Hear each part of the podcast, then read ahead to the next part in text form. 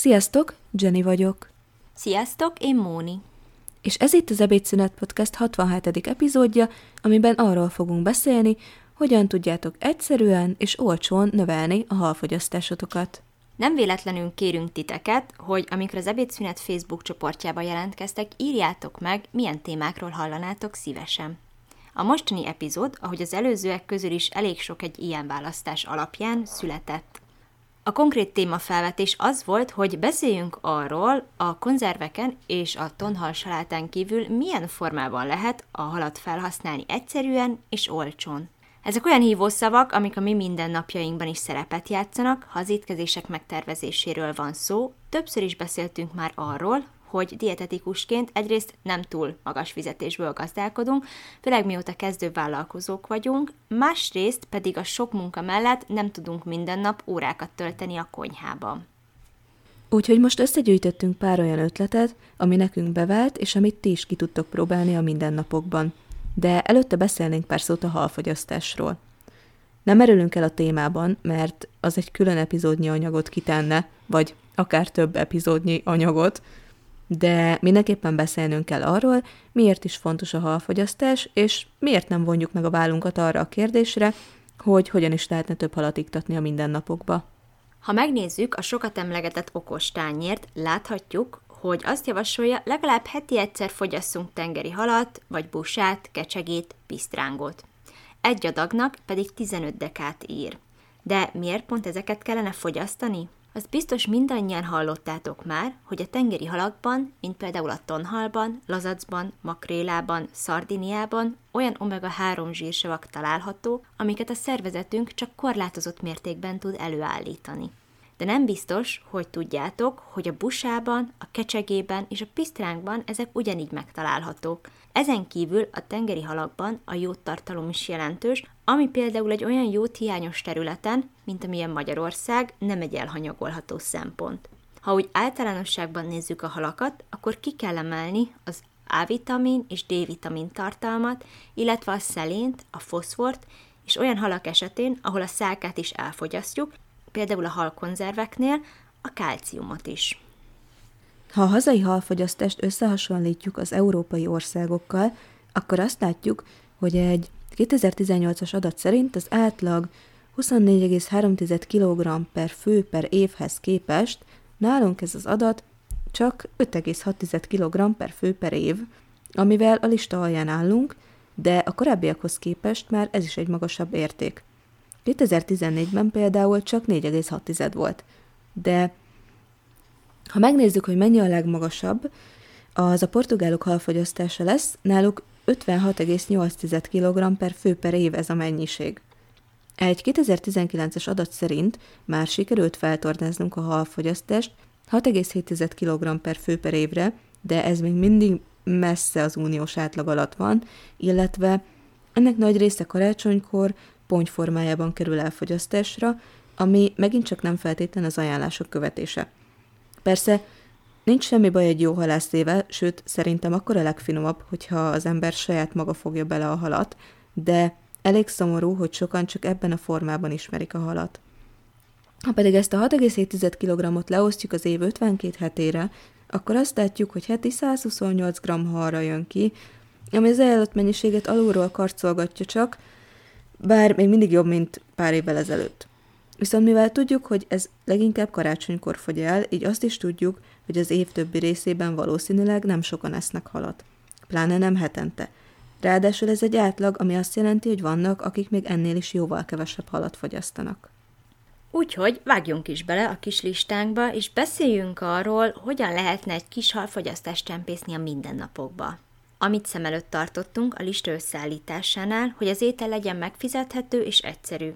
Azt gondoljuk, hogy a halfogyasztásnál először érdemes a mennyiségen emelni egy kicsit, hogy aztán már legyen miből válogatni. A rántott halat és a halászlét nem fogjuk most kifejteni, szerintünk, ha más nem is, ezeket mindenki ismeri. De nem menjünk el szó nélkül a konzervek mellett, mert annyiféle módon felhasználhatók, hogy nem szabad lesöpörni őket annyival, hogy oké, okay, vannak, lépjünk tovább. Főleg azért nem, mert egy viszonylag olcsó és mindenki számára elérhető dologról van szó, hiszen még a legkisebb élelmiszerboltban is találhatunk tonhalkonzervet, amit aztán rengeteg kreatív módon használhatunk fel. Először is egyszerűen leöntve a levét rátehetjük szendvicsre. Én például szoktam olyat csinálni, hogy levéllel, koktélparadicsommal, esetleg egy kicsi sajtal együtt, egy jó kis szendvicset csinálok belőle, de hasonló elkészíthető akár tor- tortillalappal, vagy indiai nánkenyerrel is, amiben pakolhattok sajtot, tonhalat, póréhagymát, aztán összesíthetitek meleg szendvicssütőben vagy grillsütőben. Vagy készíthetünk belőle házilag tonhalkrémet. Mi például egyszer egy gyakorlaton kóstoltunk egy isteni finom verziót, aztán folyamatosan vissza-vissza jártunk a tálhoz, hogy kérjünk még egy kicsit. Elkértük a receptet is, de valahogy nem lett pont olyan finom, mint az eredeti. Tovább lépve a kenyér témától azért érdemes megemlíteni a tonhal salátát, hiszen sokaknak ez úgy él a fejében, mint egy tésztás étel, de nem feltétlen kell annak lennie. Lehet például egyszerűen tonhal, bab és kukorica keveréke de lehet mondjuk a tonhal mellett tilahagyma, paradicsom, kukorica, főtt tojás, feta, paprika, petrezselyem is. Nyugodtan kombináljátok a nyers zöldségekkel, nagyon jól illik hozzájuk. A konzerv tonhalat lehet főtt vagy sült ételekben is használni, például egy tejszínes tonhalas zöldséges sült tésztában, vagy ami nekem nagy-nagy kedvencem, a Török Eszter Viszlát cukor és fehérliszt című könyvében lévő paradicsomos tonhalas kinoa, ami egyébként kiváló ötlet székrekedés esetére is, mert a kinoa tényleg csodákra képes. És abszolút nem drága alapanyagról van szó. A Lidlben például szokott lenni csomószor akciósan, én olyankor szoktam feltankolni belőle. De ezt a receptet simán megcsinálhatjátok kölessel, kuszkusszal, bulgurral, még rizssel is. Vagy egy tonhalas kist is nagyon változatosan el lehet készíteni, attól függően, hogy épp milyen zöldséget tesztek bele pluszba és érdemes itt még megemlíteni a lazacos hamis Wellingtont is, amit amúgy simán elkészíthettek akár tonhallal is, vagy amúgy busával és egyéb halfilékkel. Annyi a lényege, hogy kinyújtott leveles tésztára ráteszitek a halat, erre halmoztok feta sajtos penótót, mozzarellás gombát, vagy amit épp szeretnétek, aztán ezt összehajtogatjátok, amihez találni tök jó videókat az interneten, a tetejét bevágjátok, lekenitek egy kis tojással, és mehest is a sütőben. Vagy amúgy az elszántabbak, ez nem az egyszerű kategória, de akár készíthetnek tonhallal töltött raviolit is, valami finom kis szósszal. Vagy készíthettek a halból fasírtot is, esetleg darált hús helyett töltelékként használhatjátok valamilyen töltött zöldségbe, vagy csőben sültbe. Lépjünk tovább a konzervekről és a tonhalról, és beszéljünk arról, mi van, ha mondjuk szeletben vagy egészben ennénk halat. Mi Lórival nem igazán szoktunk olyat csinálni, hogy mondjuk egy-egy halszeletet elkészítünk, inkább időspórolás miatt egyben sütjük meg a megvásárolt halfilét.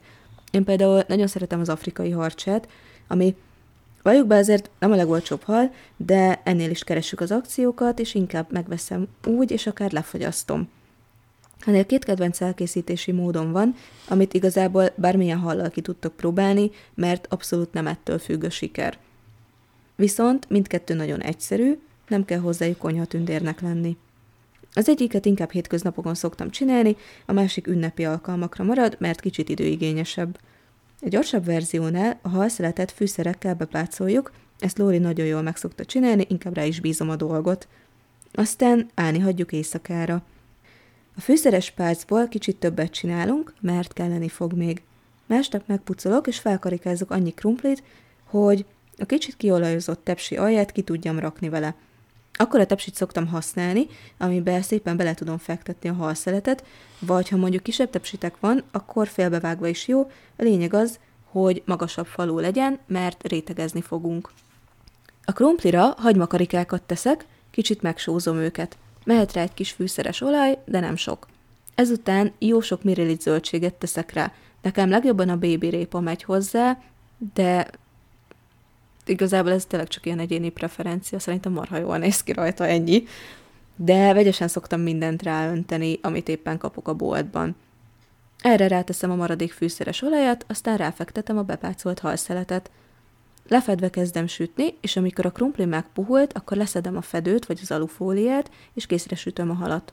Valami hihetetlenül omlós lesz így, míg a zöldségek megadják a kicsit roppanósabb érzetet. Ha szeretnétek képet látni róla, akkor az Ebédszünet Podcast nevű Insta oldalunkon megtaláljátok, hogy a kicsit lejjebb görgettek. Nálunk egy nagy szelet filé két napra elég kettőnknek, szóval a másnapi főzést is megspórolom vele. Ameddig sül a hal, addig pedig nyugodtan tudok mást csinálni. De egyébként én emiatt is szeretem a, azokat az ételeket, amiket sütni kell, mert utána tényleg csak néha ránézek, de addig el tudok mosogatni, és amikor odaig jutunk, hogy leülünk enni, addigra már a házi munka részét azt megcsináltam. A másik verzió, amit említettem, az az afrikai harcsa rácosan elkészítve. Biztos sokan ismeritek a rácponty receptjét, ez ehhez hasonló, de sokszor itt is győz a lustaság, és van, hogy mondjuk a lecsó részét üveges verzióban teszem hozzá, és azt habarom be a tejföllel, és egyben teszem a krumplira. Nálunk egyébként ez szokott lenni a karácsonyi ebéd, egy jó fehér borral, és Lóri szerint a legfinomabb másnap lesz, mert akkor még jobban összeérnek az ízek. Mi leggyakrabban busát készítünk, mert egyrészt szeretem, nagyon sokféleképpen el lehet készíteni, másrészt ez egy elég olcsó halnak számít, harmadrészt magas az omega-3 tartalma, negyedrészt az, az osamban nagyon sokszor leakciózzák, amikor meg még olcsóbb, úgyhogy, úgyhogy ez, ez a leggyakoribb választás nálunk, de amikor ugyancsak akciós a lazac, akkor abból is beszoktunk raktározni, lefagyasztom ilyen adagonkénti méretben, aztán bármikor hozzá tudok nyúlni. Ezeket általában egyben sütjük, igazából sosem konkrét recept alapján, hanem kedvünk szerint ízesítjük, vagy ami épp nyitva van a hűtőben, és el kéne fogyasztani. Az esetén markáns fűszerezést nem szoktunk használni, hiszen az anélkül is elég ízletes, és amúgy ennek az elkészítésében Olivera profi, valami elképesztően csodálatosan tudja a hőmérséklet és az idő megválasztásával finom, szaftosra, omlósra, még ilyen gyönyörű rózsaszínre elkészíteni. Úgyhogy, ha valakit érdekel, hogy ezt hogy kell csinálni, akkor tegyétek fel a csoportban a kérdést, és oda küldöm, hogy tartson kis előadást róla. De érdemes amúgy kipróbálni a lazacot zöldfűszerekkel, vagy akár zöldségekkel egybesütve, ami ugyancsak nagyon fontos, hogy ahogy már mondtam, amúgy ne annyit tudok, hogy nem kell magas hőmérsékleten és sokáig sütni, sokkal szaftosabb és ízletesebb marad, gyengébb hőkezeléssel.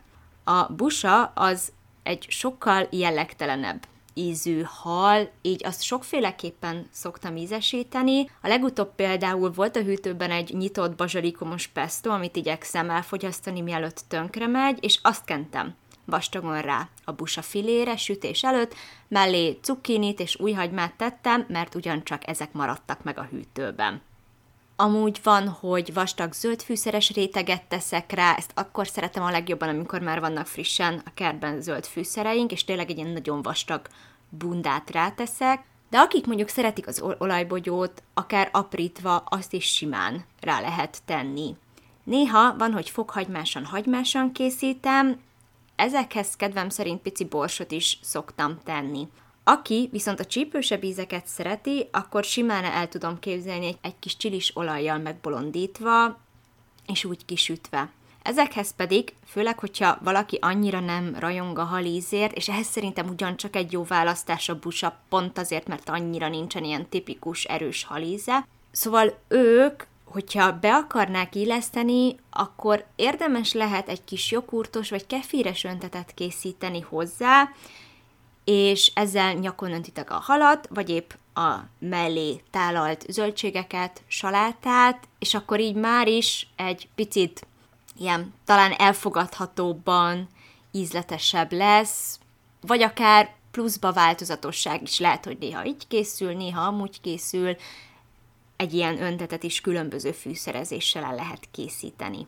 Ezeken kívül gyakran szoktunk jó időben grillezni is, ehhez általában az ugyancsak akciósan megvásárolt, általában az Aldiban szokott ilyen kettő szivárványos pisztránk leakciózva lenni.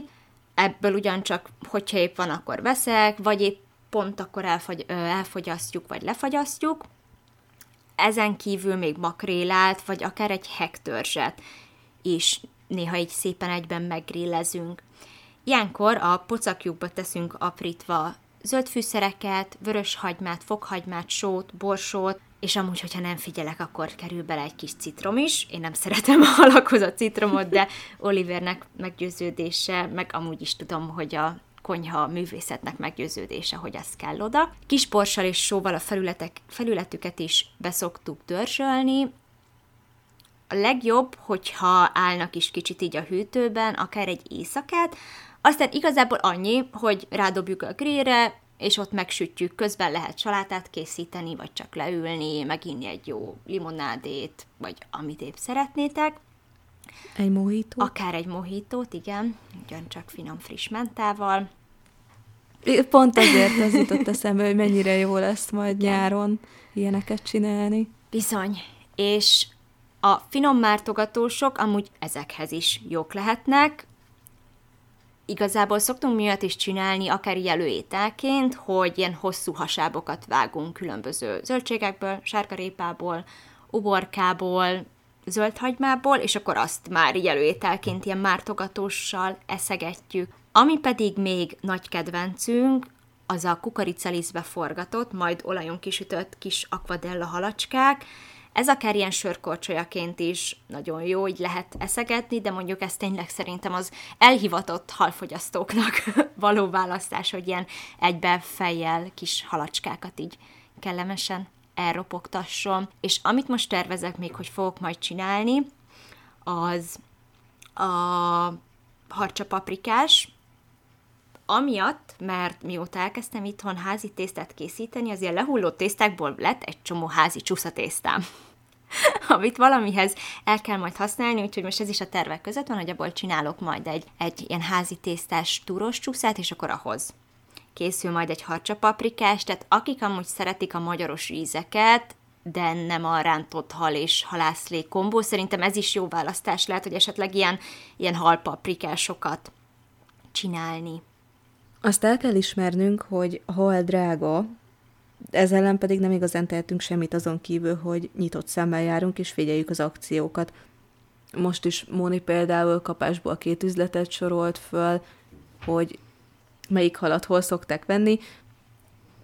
Ezt általában így lehet megoldani, mert ha mondjuk az ember csak egyféle üzletbe jár, akkor ott nem biztos, hogy le lesz akciózva az a hal, amit szeretne, de ha mondjuk megnézi az interneten a többi üzletnek is az akciós újságjait, akkor lehet, hogy pont szembe találja magát egy olyan akcióval, amire már hetek óta várt. Vagy akár ilyen nagyobb piacokon is érdemes megnézni, mert én például a fővámtéri piacon is nagyon sokszor vettem, amikor ilyen mászkálósabb időszak volt, akkor nagyon sokszor vettem ott is halat, ott is sokszor voltak ilyen halas akciók.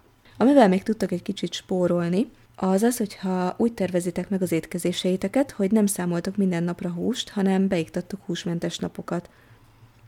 Ilyenkor igazából ki lehet gazdálkodni azt a pénzt is, hiszen a köretek, a zöldségek ugyanannyiba kerülnek akkor is, hogyha hússal, és akkor is, ha hallal eszitek őket. Mondjuk heti kettő húsmentes ebéd, abból az egyik halas, a másik pedig mondjuk egy tojásos vagy sajtos étel. De ha csak konzervet vesztek, és mondjuk reggelire vagy vacsorára fogyasztjátok, azzal is megvan a heti egy alkalom, ennek nem kell feltétlenül az ebédnek lennie. Az epizód végén pedig most szeretnénk szólni, hogy kikerült egy poszt a csoportba, amiben arra kérünk titeket, írjátok meg kommentben, hogy milyen téma az, ami aktuálisan érdekel titeket, miről készítsünk epizódot a közeljövőben. És akkor jöjjenek is a szokásos tudnivalók. Ahogy Móni mondta, van egy Facebook csoportunk, ezt ebédszünet néven tudjátok megtalálni. Ide három beugró kérdés megválaszolása után tudtok belépni, és ezek közül is az egyik az, hogy milyen téma érdekel titeket, miről szeretnétek hallani, és tényleg nagyon-nagyon sokszor ezek alapján készítjük el az epizódokat, vagy a, a tervezetet arról, hogy milyen epizódokat csináljunk. Úgyhogy itt fokozottan igaz, hogy ti alakítjátok ezt a podcastet, hiszen nekünk is az az érdekünk, hogy olyan témákról beszéljünk, amik titeket érdekelnek. mert minket aztán minden része érdekel, úgyhogy így nehéz választani. Van ezen kívül egy Facebook oldalunk, az Ebédszünet Podcast hitelesen a táplálkozásról, ahol mindig meg szoktuk osztani a legújabb epizódokat, és innen ti is tovább tudjátok osztani őket, segítve minket abban, hogy minél több emberhez eljusson ez a podcast. Van egy Instagramunk is, ahogy említettem, Ebédszünet Podcast néven találjátok meg, és hogyha szeretnétek tőlünk kérdezni, de nem meritek mások előtt megtenni, akkor nyugodtan írjatok nekünk egy e-mailt az ebédszünetpodcast.gmail.com-ra. Köszönjük szépen, hogy meghallgattatok minket, találkozunk a következő epizódban. Sziasztok! Sziasztok!